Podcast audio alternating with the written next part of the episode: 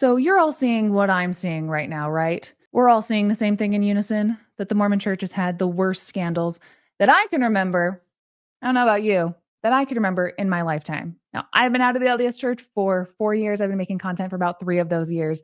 But what has happened in 2023, I felt like needed its own entire video. I asked you, my audience, I asked around the Mormon, ex Mormon interwebs, if you look back at 2023, what are the scandals uh, that the Mormon church was involved in that shook you the most? What are you going to remember and take away from 2023? So, not only are baptism rates plummeting despite having a full time missionary force, and from doing work in the Mormon PR space when I was a believing member, I know for a fact that the church's best and favorite tactic is the smiley, happy facade of its members, that sometimes toxic positivity, a lot going on under the surface.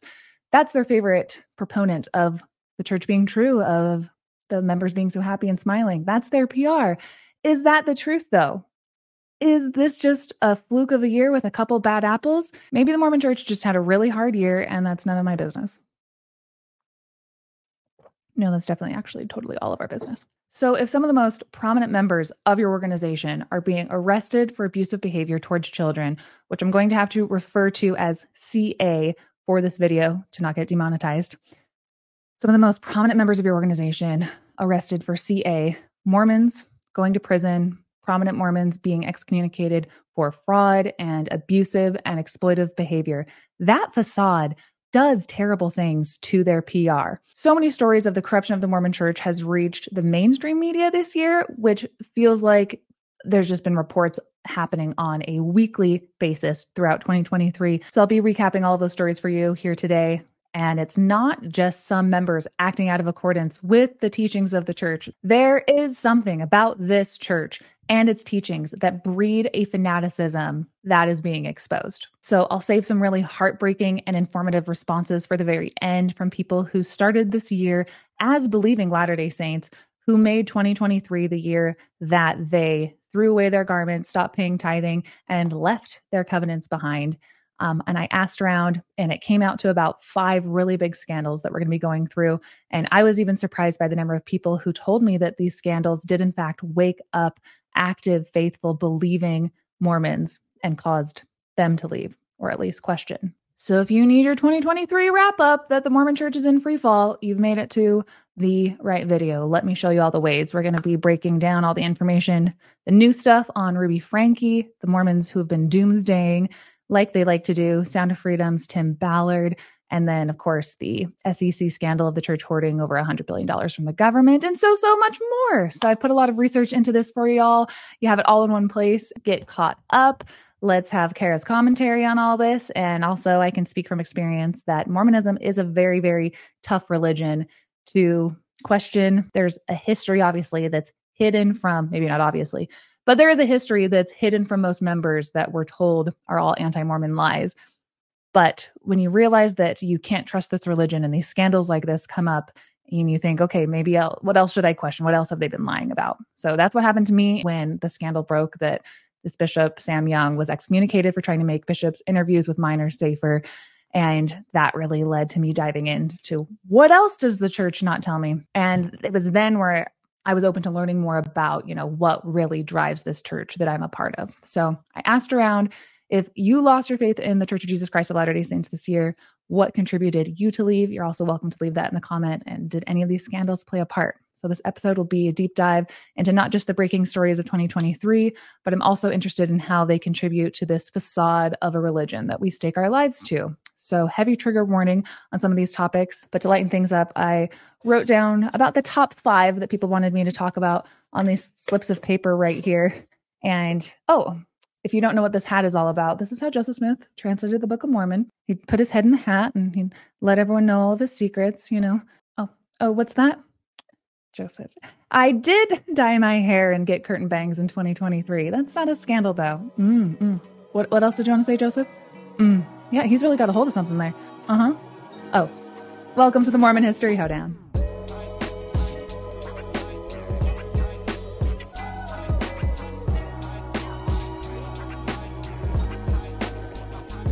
first one. Where are we going to go first? Where's the one that says eight passengers, Jodi Hildebrandt? I'm being fully transparent that that is the first one I am keen to talk about, and then all the rest we will talk. Jodi, jo- perfect. This one's the most breaking as of today. Now, Ruby Franke is this Mormon YouTuber who made this channel called Eight Passengers with her husband, Kevin, with over 2 million subs. Ruby Franke and Jodi Hildebrandt, though, were known for their strictness and tough love approach. And their followers, though, of this YouTube channel, of their vlogging channel, had been calling out Ruby's parenting style and her red flags for years. The Mormon YouTube parenting influencers and life coaches who were arrested on August 30th, 2023, after Ruby's son escaped from where he was being tied up at Jodi's home in southern Utah where he ran to a neighbor's house and they called the police. Again, I will be here calling out Mormonism's red flags for years with my new nonprofit, the Nuance Hug Foundation, by the way. So if you could donate to the fundraiser to get my Mormon friend Eve back to do an update and purchase some equipment, that'd make me so happy. Ruby Franke just admitted to four counts of aggravated CA in court, and the plea agreement spills the tea on the absolute nightmare that she put her kids through physical torture, starvation, straight up mind games, and all of the like kind of funneled through Jodi Hildebrandt. Just beyond messed up. This Mormon family completely falling from grace this year. So, this guilty plea is going to have some major consequences. And I believe part of her plea deal is testifying against Jodi, her ex business partner, ex BFF, in Jodi's trial on February 20th. And let me pull up Ruby's plea deal that is just astonishing. Um, the front page of the Fifth District Court of the state of Utah against Ruby Franke. Here's a list of the four guilty pleas. Uh, again, it's really di- difficult stuff to get through one to 15 years plus a fine of 10,000. With all of these counts, that makes it $40,000 total, possibly decades in prison. Mormon family vlogger, two convicted felon pipeline. I saw it. I actually I did see it. I don't like family bloggers, but so trigger warning about what these pages are about to have in them.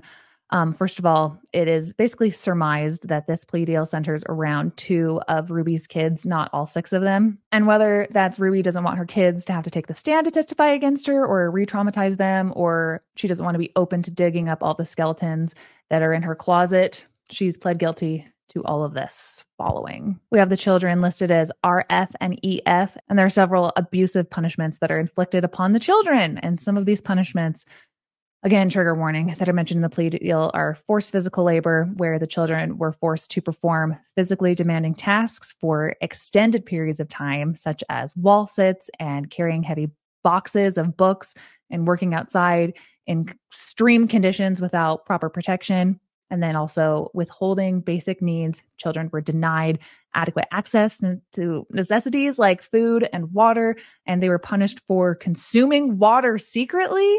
And when they were given food, they were only provided with these plain meals while the other people in the household ate delicious, flavorful meals there's also this extreme emotional manipulation that she inflicted on her kids.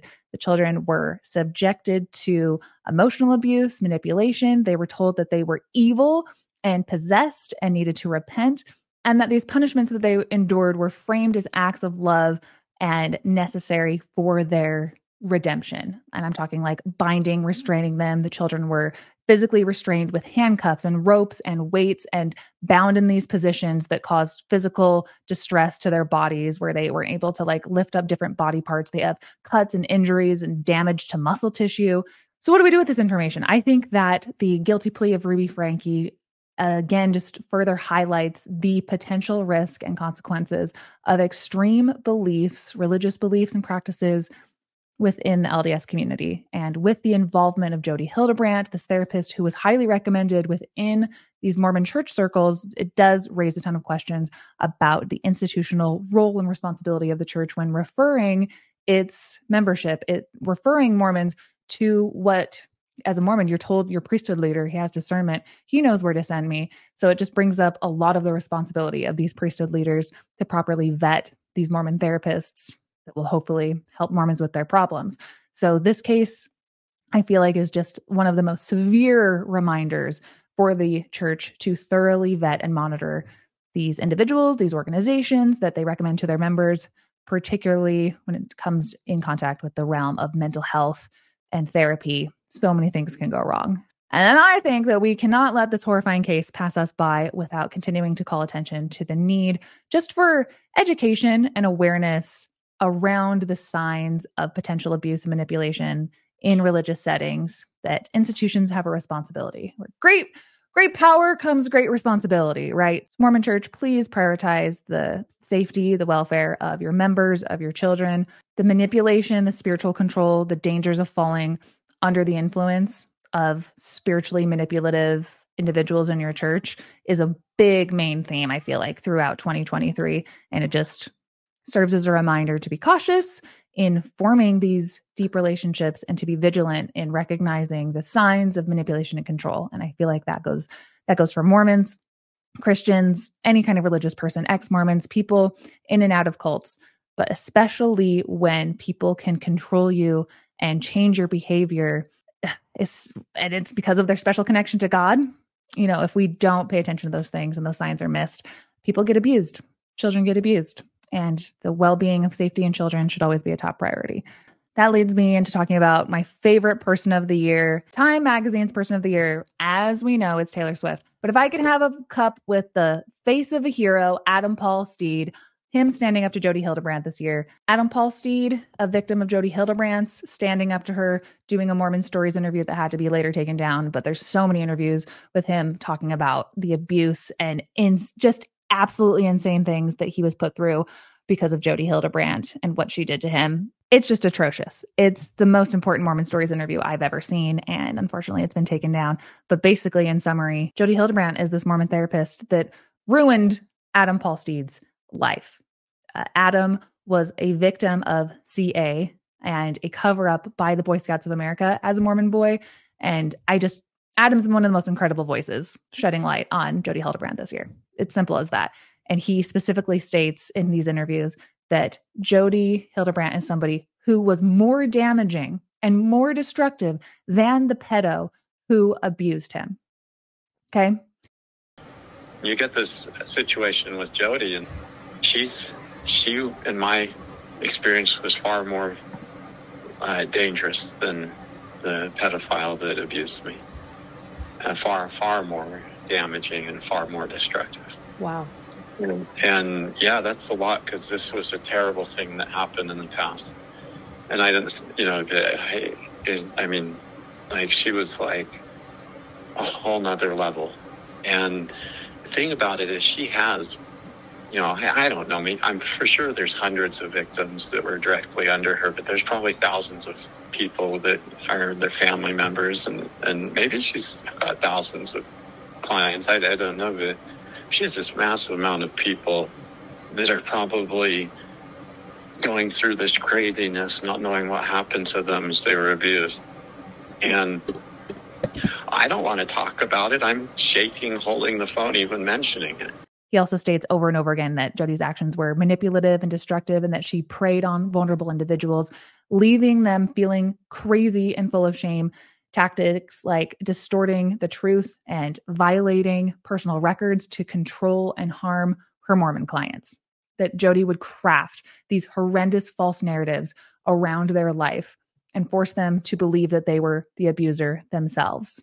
Adam Paul Steed's story, again, in that Mormon Stories interview that was taken down amongst many of like the seven hours of stories. One of the ones that stood out the most is Jodi telling Adam's wife, basically, they're going to need something against him in the future. We need to talk about what a sick sexual freak he is based on nothing. And Jodi runs their entire marriage. She writes out this contract of how Adam's wife is supposed to act in this marriage they have this newborn baby and she like needs to get something on Adam and she instructs unbeknownst to Adam the wife to put on some lingerie while he's in the bathtub bathing their newborn daughter.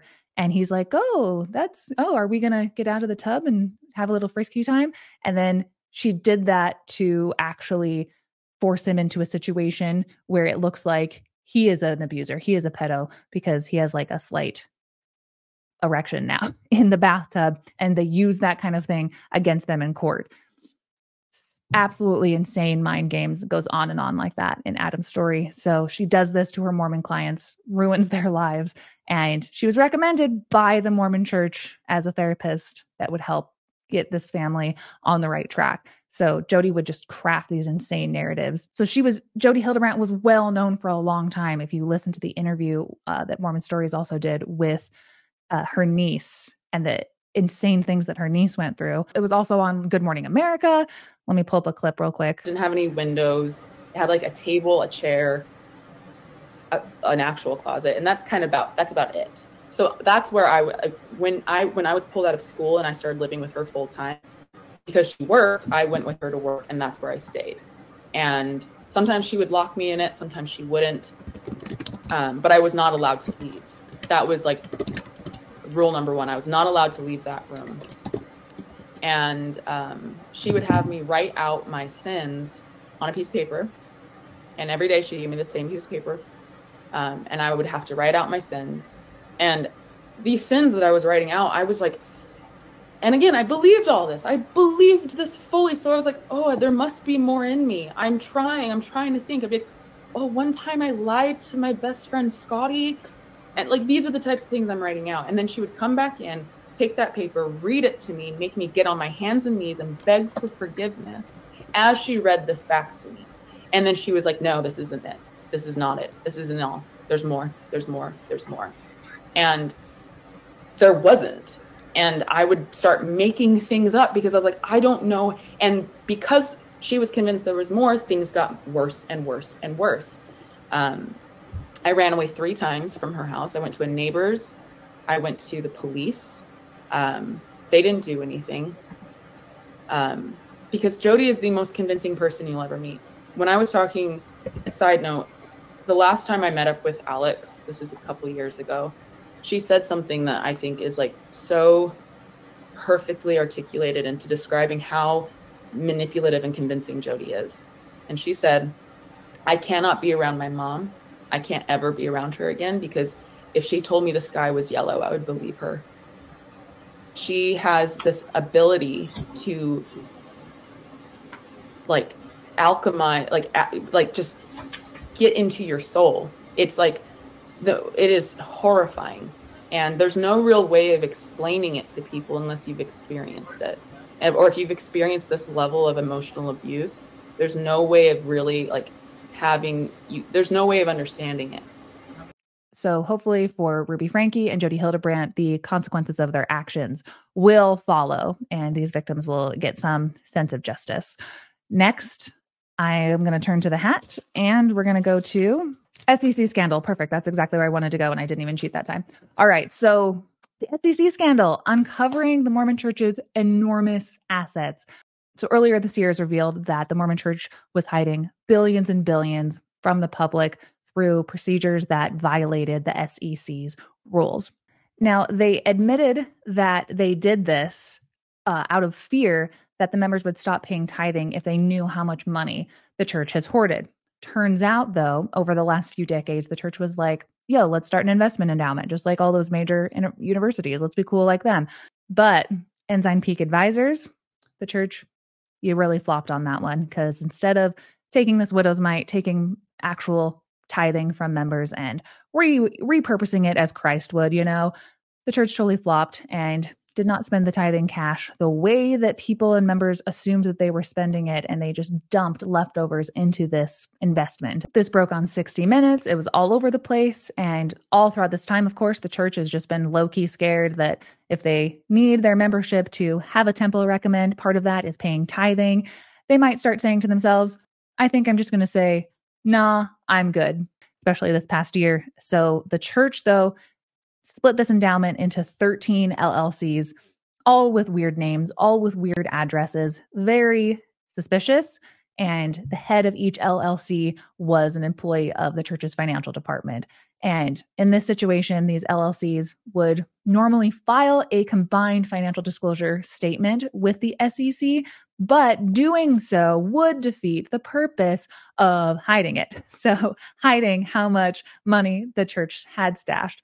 So, on the flip side, though, not filing a combined statement totally broke this whole facade open, broke this story and all of the laws around what the SEC's transparency rules indicate. So they totally got busted, and that really was a big deal this year. So they got busted big time, but all they had to do was pay a $5 million fine, which is also sad and unfortunate because also that money could have $5 million could have gone to feed a lot of hungry people and help a lot of people in this economy. So a lot of Mormons especially mentioned to me that that was something that even their most faithful Mormon family members paid attention to. So $5 million might not seem like a big deal, especially compared to the 32 billion in the LLCs or the entire whopping 100 billion in Ensign Peak advisors in that fund. But again, the $5 million could have done a lot better. And it's just a, a real problem with the Mormon church and its transparency about its finances. Like it mentions in that 60 minutes piece that the church is like, well, then people will tell us what they want us to do with the money. And my rebuttal as to that is like, good if you're spending it on a mall and lying to people about where their tithing money is going we are going to say where it should be going that is a right of every member to know where their tithing money is hopefully going to. It just seems like straight up just fraud especially of a religious institution that claims to act on behalf of jesus christ and this is how they act. And just a quick reminder because i don't know if you get the twitter feed of jacob hansen over at a thoughtful faith i sure subscribe to it. So i don't know if you've seen what some of the most faithful Mormons were saying during that scandal after hiding billions of dollars from the government. Jacob wrote, Mormon podcaster wrote, friendly reminder the blood sucking feds want to take your tithing money to pay for abortions. Down with Caesar. Christ is king. I hope we cheat the feds out of every penny. And what's funny and ironic about this, as a former right wing Mormon myself, I see the sentiment passed around quite a bit and it really is like a mask off moment to me. The mask really slips on what kind of country you want. Do you want every religion to be able to do this? Do you want a do you want Muslims to be able to do this? Do you want anybody who feels like their God is king that they don't have to pay taxes now? Is it just a theocracy that you're looking for? So it's it's the opposite of a democratic society that you're after. I don't, I don't like paying taxes any more than the next person. I run a nonprofit right now, and um, I'm gonna tell you, I was hoping on getting on some bigger donors by now It's a lot of money and uh, things that you have to give to the government just to be able to run a business. So trust me, I get you. It's difficult, but uh, if you're saying that your God is king and supreme over all else and taxes be damned, you're asking for a theocracy. You actually probably don't want to live in a democratic society. You don't really like the concepts that the country was founded on. You see this as like a chosen land that was set apart, but that your religion gets to do whatever it wants with it. It really is like a mask slipping off moment for me how Mormons reacted to this, generally speaking. But let's watch a short clip here, and I think I have a Mormon girl who wants to react. So let's let's watch that. Every religion has its mysteries. One of the closest guarded secrets of the Church of Jesus Christ of Latter-day Saints has been its wealth, which we use to give poor people bread. All right, we have fun, don't we? Let's go to the third one. I already did SEC scandal and Jodi Hildebrandt. SA. SA stands for a type of abuse of the sexual nature. So the things that have been done to Mormon children, the cover ups of the Mormon church that have happened this year, could fill a library that they're they're so heartbreaking. And if the Catholic Church abused or reported 100,000 kids, Mormon priesthood leaders they could be they could be catching up to that number. So if you want to throw around the whole by your fruits you shall know them is we can play this game where we get to throw around phrases all the time um, but if we're not actually looking at the facts of what are the fruits of this doctrine of this institution of its policies what do they try to cover up what do they actually atone for what do they follow the repentance process and actually do to make things right and healthier for the children and the members of the organization what are the fruits or is it is it just a couple of bad apples. And this isn't indicative of anything. No wider pattern here. It just makes me question how many cases does it take until there is a wider pattern? So let me go ahead and pull up headline after headline and we'll just jump from one to the other. One of the biggest ones have to be the AP News article Seven Years of Sex Abuse How Mormon Officials Let It Happen. And also, this is breaking in just the last couple days. Utah women tried to report sexual assaults to police. They say they faced delays and language barriers. Several women, all Mexican immigrants who went to Provo police to report OBGYN David Broadbent for sexual assault, they experienced delays, confusion, and denials over the reports due to the department's lack of Spanish speaking services.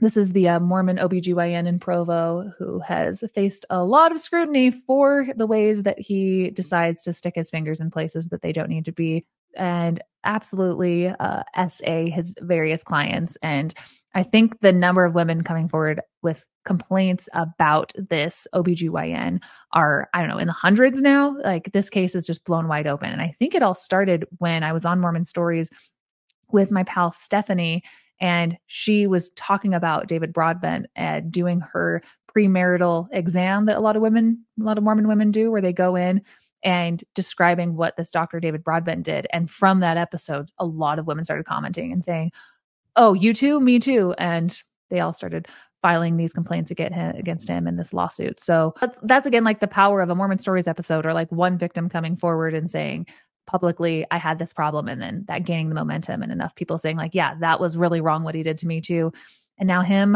hopefully having to face some consequences ksl also wrote this week about that obgyn utah supreme court hears arguments in provo obgyn sexual assault case. All right moving on. Number four. Fanatic doomsdayers doomsdaying.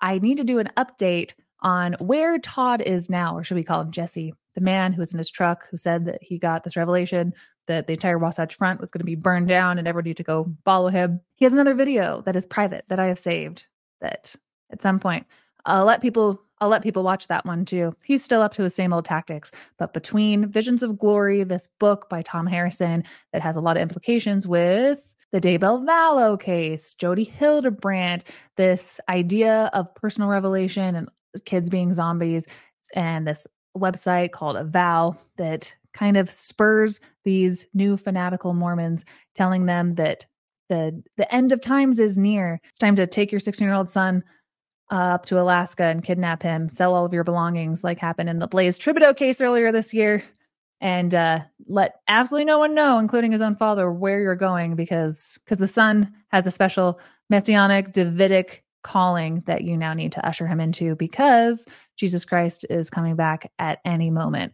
But the, this kind of stuff has been going on for a long while since the beginning of the blood atonement. We didn't even talk. We get in here, Brigham. Didn't even get Brigham in this episode enough. Brigham Young and his blood atonement ideas, giving Brigham Young a noogie for all the ways that he has contributed to the Mormons doomsdaying the way that they like to doomsday the doomsdaying of Christianity has gone back to the beginning, but the doomsdaying of Mormonism and people have feeling like blood atonement is necessary. All of those things start with our main guys right here. This isn't a, a, a brand new invention by some people who had a little bit too much ketamine like Tim Ballard did. But all right, one last in our hat here. Joseph, do you want to read it with me?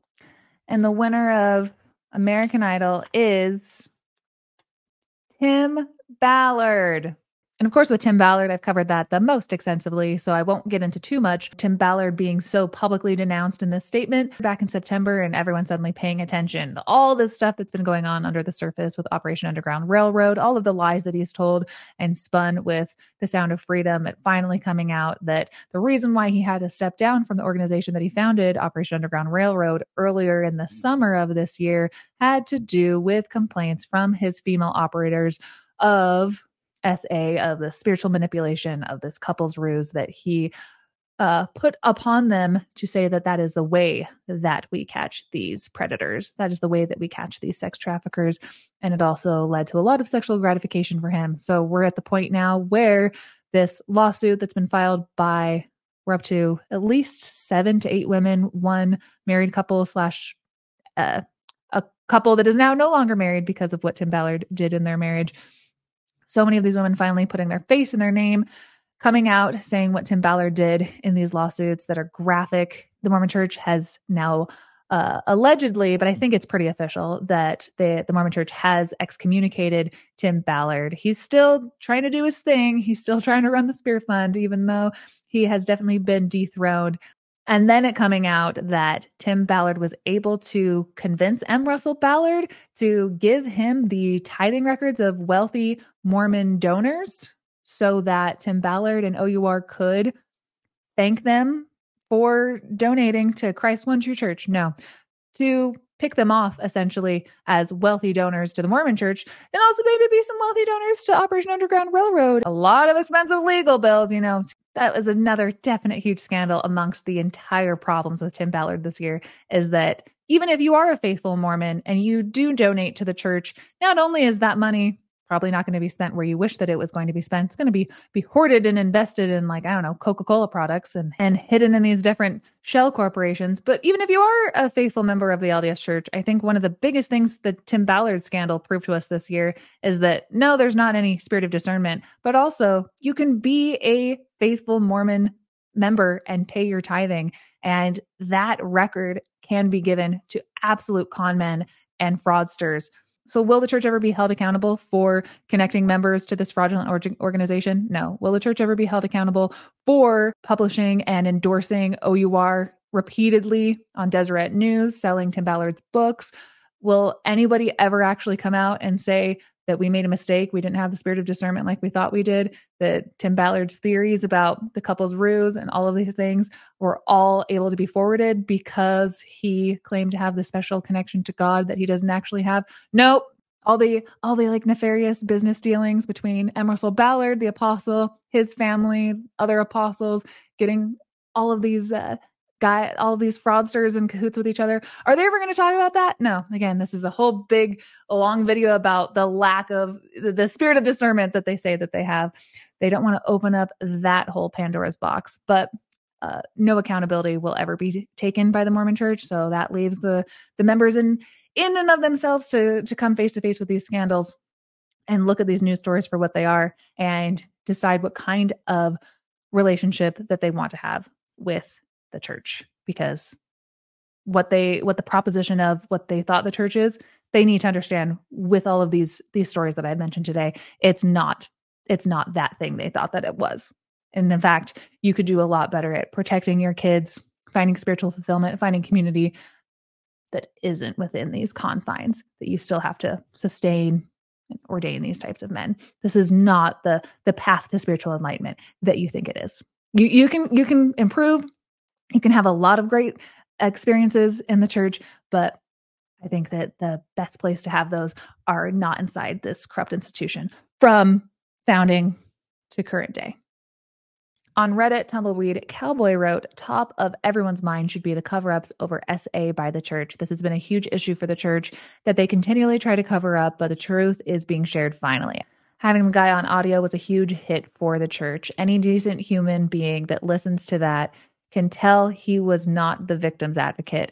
So, the Enoch disaster exposed how Mormonism was a major factor in squelching and allowing domestic abuse to run unchecked. The Daybell case again shows the violence associated with unhinged beliefs. These cases are far removed from the Laffertys, but seem to be growing. I like this comment a lot that says, There's one issue that I have come to believe an absolute truth. It is that if you are bored with the church news that it's currently out, just wait a little while. There will be another one that comes along. You can bet on it. The list goes on and on. This pattern will continue to persist because the church's foundation was built on shaky ground. What else did the Fourth Fathers expect would happen? Mr. Burns, I like your name. Mr. Burns 7979 wrote essay meaning the cover ups and utter lack of actual protection for all our kids in favor of the perps by design. The church was proven guilty of fraud, aka lying to the government and the public on purpose so we wouldn't know. That shit is systematic, not a mistake. So many middleman layers of lies. There's nothing to stop them from doing the wrong thing. Nothing, not even Jesus. This other commenter on Reddit writes 2023 was a crazy year for the church. I officially left the church this year before any of the drama dropped this year, but I was quickly affirmed in my actions to withdraw my records with the SEC filing controversy. The SA stuff coming out is another level. It truly is. Another person writes, I left a few months ago this year. I officially lost my testimony when I heard about the second anointing. That is the super secret temple ceremony for the wealthy, well connected Mormon elites that most memberships don't, most uh, members don't know about and most deny even exists, that affords members to, that affords the most well connected members to have another secret ceremony where Outside of shedding innocent blood, you can get away with anything. And sometimes they try to. Ugh, all the damage from being in the bishop's office, ugly crying to old men, finding out that the elite of the church get a pass. King Bolden on Reddit writes, My shelf broke this year, largely due to the fact that the truth claims are fairly easily disprovable. That is true. Biggest truth claim issues were the historical inaccuracies and anachronisms in the Book of Mormon. Love to do a video on that in the next couple weeks, by the way. But the social issues, modern scandals, and bad policies certainly helped my growing apostate testimony. Church, what are we going to do about this? Mm. The uh, SA cover ups were a big one. Tithing and financial fraud was huge, but the one but the one biggest shelf breaker that had to do with modern issues was the church's involvement with neo fundamentalism. Interesting, yes. The way they help people like Tom Harrison, Jodi Hildebrandt, and Tim Ballard rise in influence their tactic and sometimes explicit endorsement of these people and their occult visions and teaching showed me that the insanity of the 19th century Mormonism is still with us. Well put, yes. It's just better hidden now, right on. Oh, and the church's de emphasis of agency and truth seeking was a big deal too. The doubt your doubts before you doubt your faith of my younger years has been replaced with don't ever doubt. And don't you ever talk to non believers as a reference to a bunch of different talks given by different leaders this past year, from the president of the church to apostle elder Bednar. Uh, any and any rhetoric that and any rhetoric of teach correct principles and let them govern themselves has been replaced with Bednar's. Of course, you don't have agency to pay tithing. You gave that up when you're baptized at age eight. Not that the church was ever a shining example of freedom of thought, but they are cracking down on it more today than they were 15 years ago. Absolutely. That is a perfect comment. Thank you. There are some Mormons out there and they do the best with their knowledge of what they know, but it is a problem. It's a systemic problem within the church that you always have somebody else in the higher up position of leadership over you that their discernment can trump your discernment. And if their discernment is uh, informed by the PR department and the attorneys of the church at Kirton McConkie, keep the church looking as pristine as possible. Again, not doing anything to actually help the membership. This gift of discernment thing has got to go.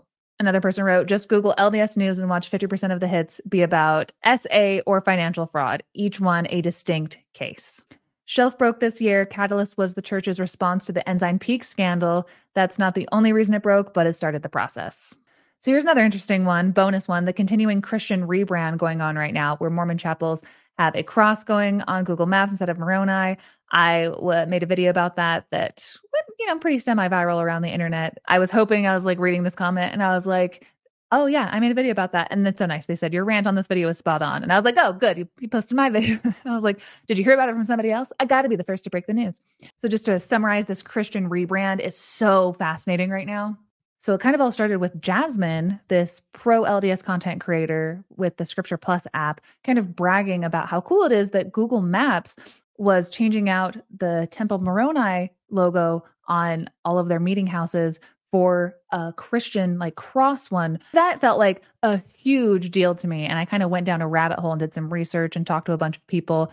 And I'm like, is this fooling anyone? Is this fooling anyone? Mormons and non Mormons alike is this A, fooling anyone? And two, is this not an admission that the proposition of what the Mormon church was founded on has failed? Because if we know that the amount of people leaving the Mormon church in the first place and not joining at all, like those numbers are already astounding. And the church is trying to be like, okay, well, what are we perceived as? How can we rebrand and attach ourselves to this Jesus Christ figure? His brand is pretty well known.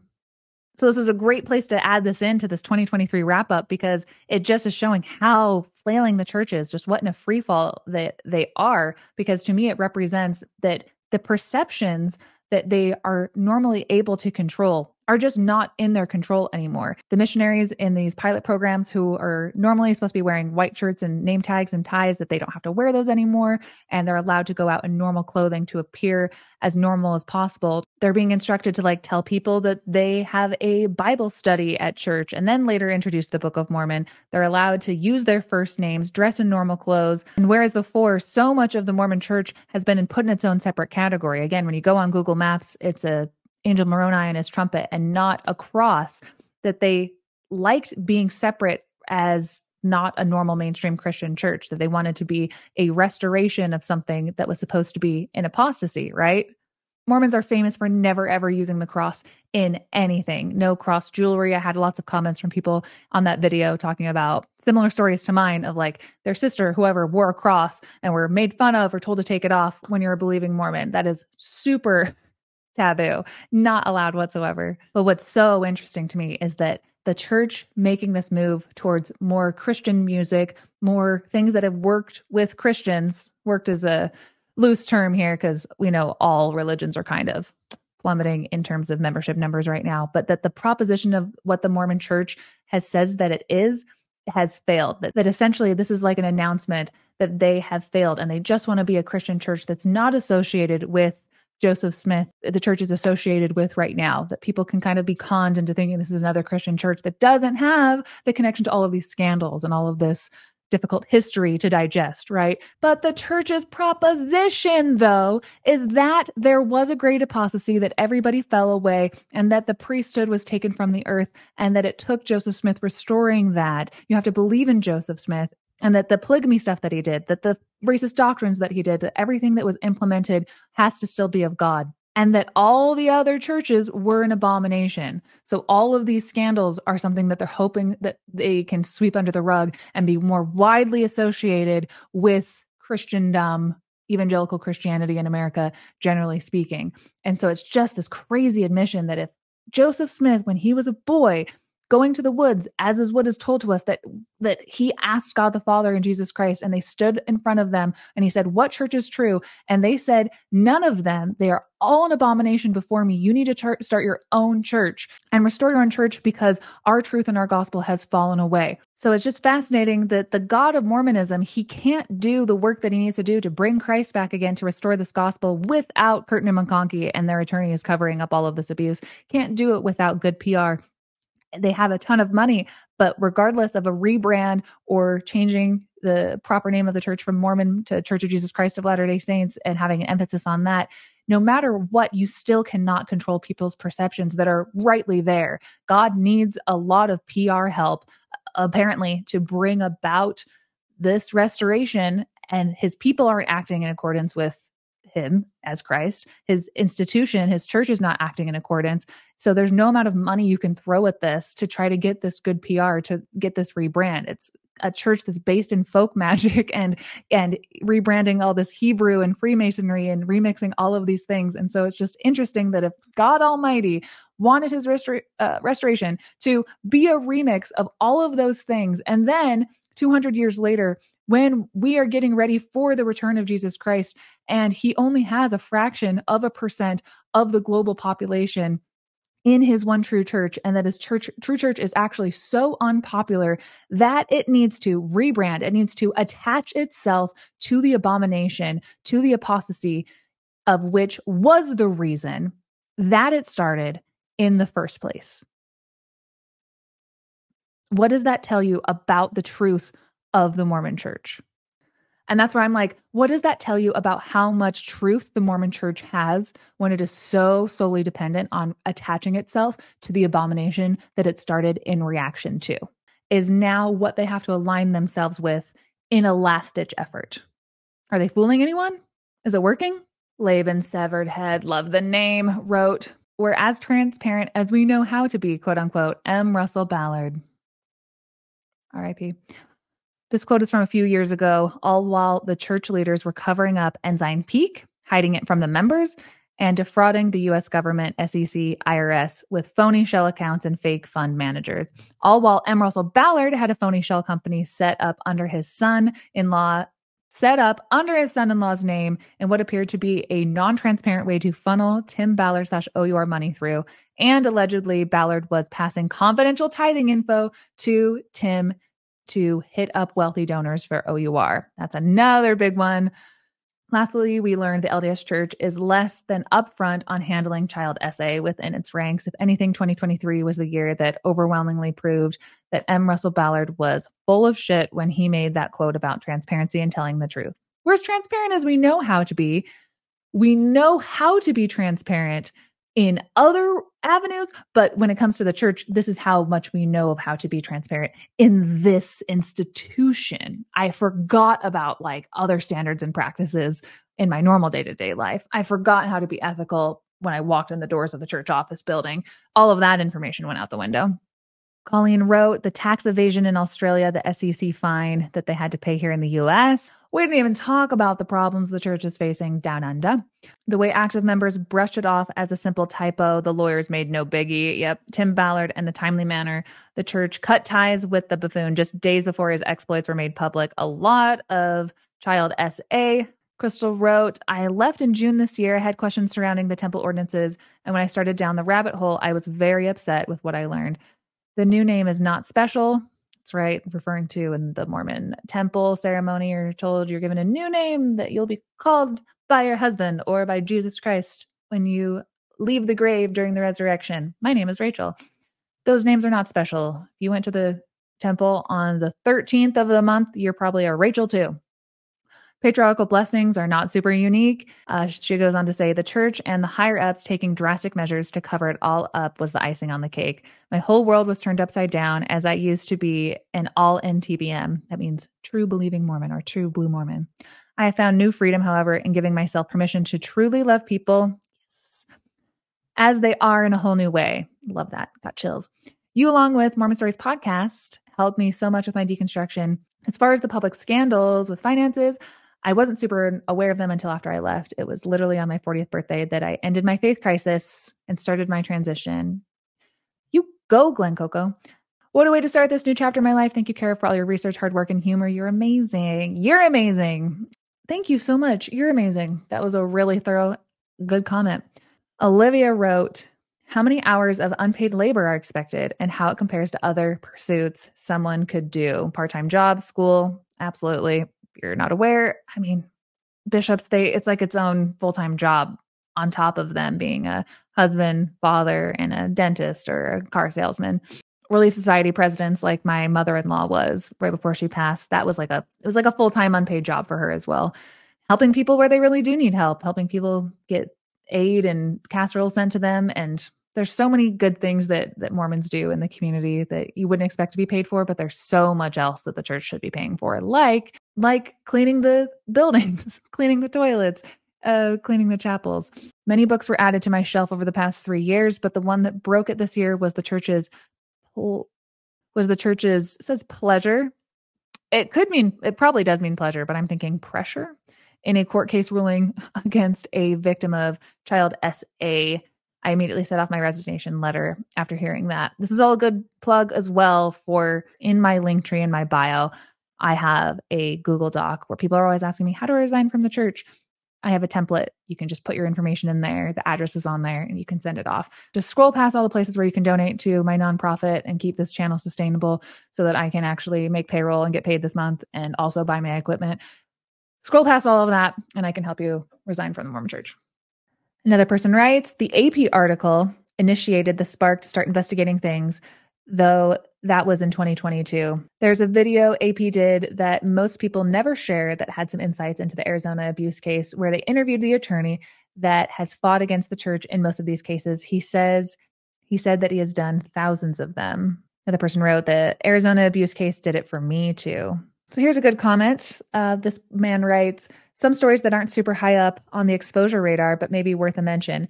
The church drops 260 million on a state-of-the-art industrial development in Kent, Washington, making it the largest single asset transaction on the entire US West Coast for the whole year. Not a great look considering the recent scrutiny over the church's financial dealings and the fact that its operations resemble that of a for profit operation or investment firm rather than a church or a nonprofit charity.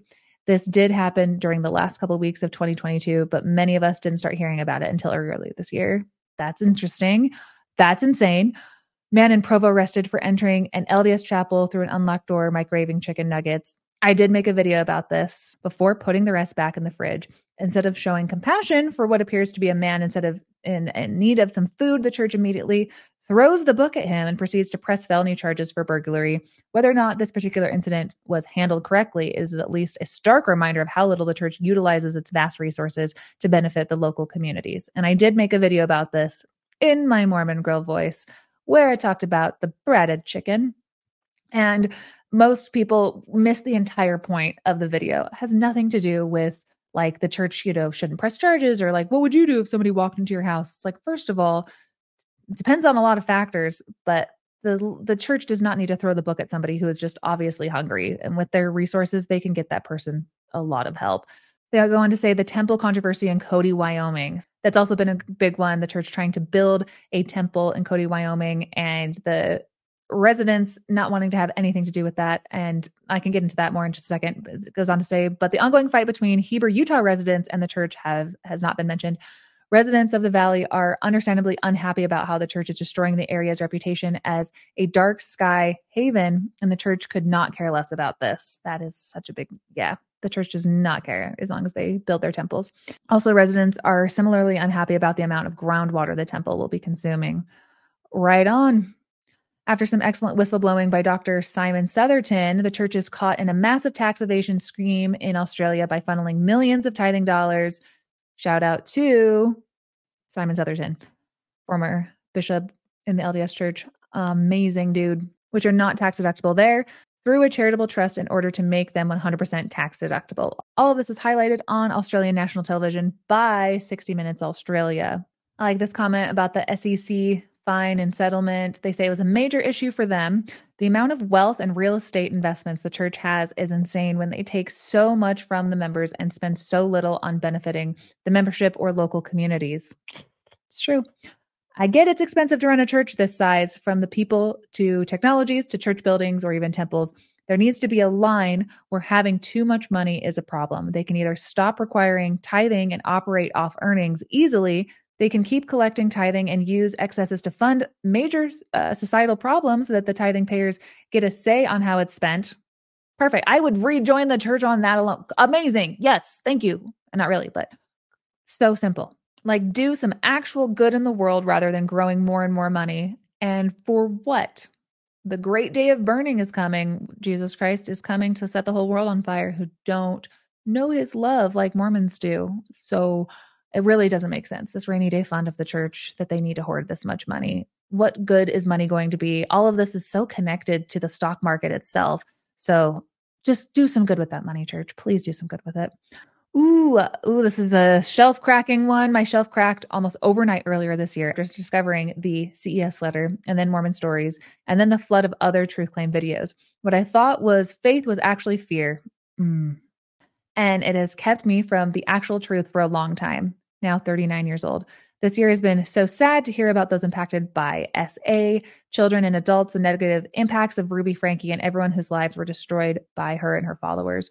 What makes me what makes me very angry is how little the LDS Church is doing to address any of this, all to protect the good name of the church. There is no good left in the name of the church. It all belongs to the good members who do all the work but don't realize they are devoting their lives to a corporation. May the Lord bless and keep that comment.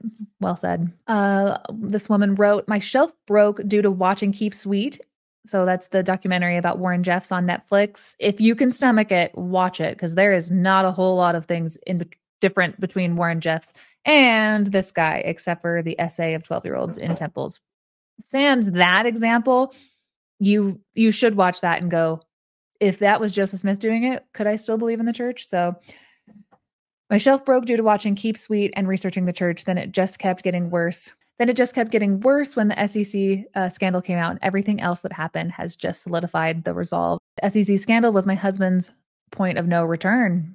Uh, this this person wrote, I left but never deconstructed after high school, then came back after leaving an abusive relationship seeking community and structure. Classic. Sorry to hear that though. And looking back, probably some family approval. But after two years of being active, we started studying D&C and Come Follow Me. And I only made it to March before studying D&C for the first time as an adult. Absolutely broke me. That's actually a fun fact. You really can lose your testimony by just reading the scriptures and going, wait a second. This person writes, I was listening to something of yours, me, Nuance Hoe, and you laid out the Fanny Alger situation in a blunt and funny way. And I just knew I was ready to be honest about the history at that point. I'm pretty sure that has to do with a video that I talked about uh, with Mormon temples and the Freemasonry that was again rebranded and lifted into the early days with old Joseph Smith. You're getting an you're getting a nuggie for that one. But that old Freemasonry was a real cool way, Joseph, to solidify the cultiness of the church and make them make covenants and do lots of stuff that they couldn't talk about, like marrying teenagers, like marrying their live in adopted daughter, Fanny Alger, and having sex with her in a barn. Why I oughta. Another comment reads My husband and I both left the Mormon church this year because we were tired of being lied to and felt that love within the church was extremely conditional. We are also in a mixed race marriage, and when I learned that the that that was once viewed as a sin, I could not stand by that. Mm. I definitely disagreed with the word of wisdom and tithing was another big one for me. Everything also just felt so contradictory in Mormonism. The more I learn about Mormonism and the current and past trends uh, of it, I cannot deny that it is a cult, and I am so grateful to be no longer practicing. I am grateful for people like you ah, helping to educate other individuals on the flaws that exist in this space. Doing what I can. It takes a tremendous amount of emotional maturity, spiritual work, things that I don't and can't possibly put words to, but all of the things that I've just discussed to be a victim of just what I would call like this collective shadow of humanity and have it be at the hands of the church, at the hands of people that you trusted or people that you trusted. To witness like this full force of just this darkness of what people are capable of and to keep your heart open, that has been my biggest lesson from 2023 to do the work, to heal, to keep your heart open, to remember that there is still so much good out there. So keep your heart open. Love you so much. Bye.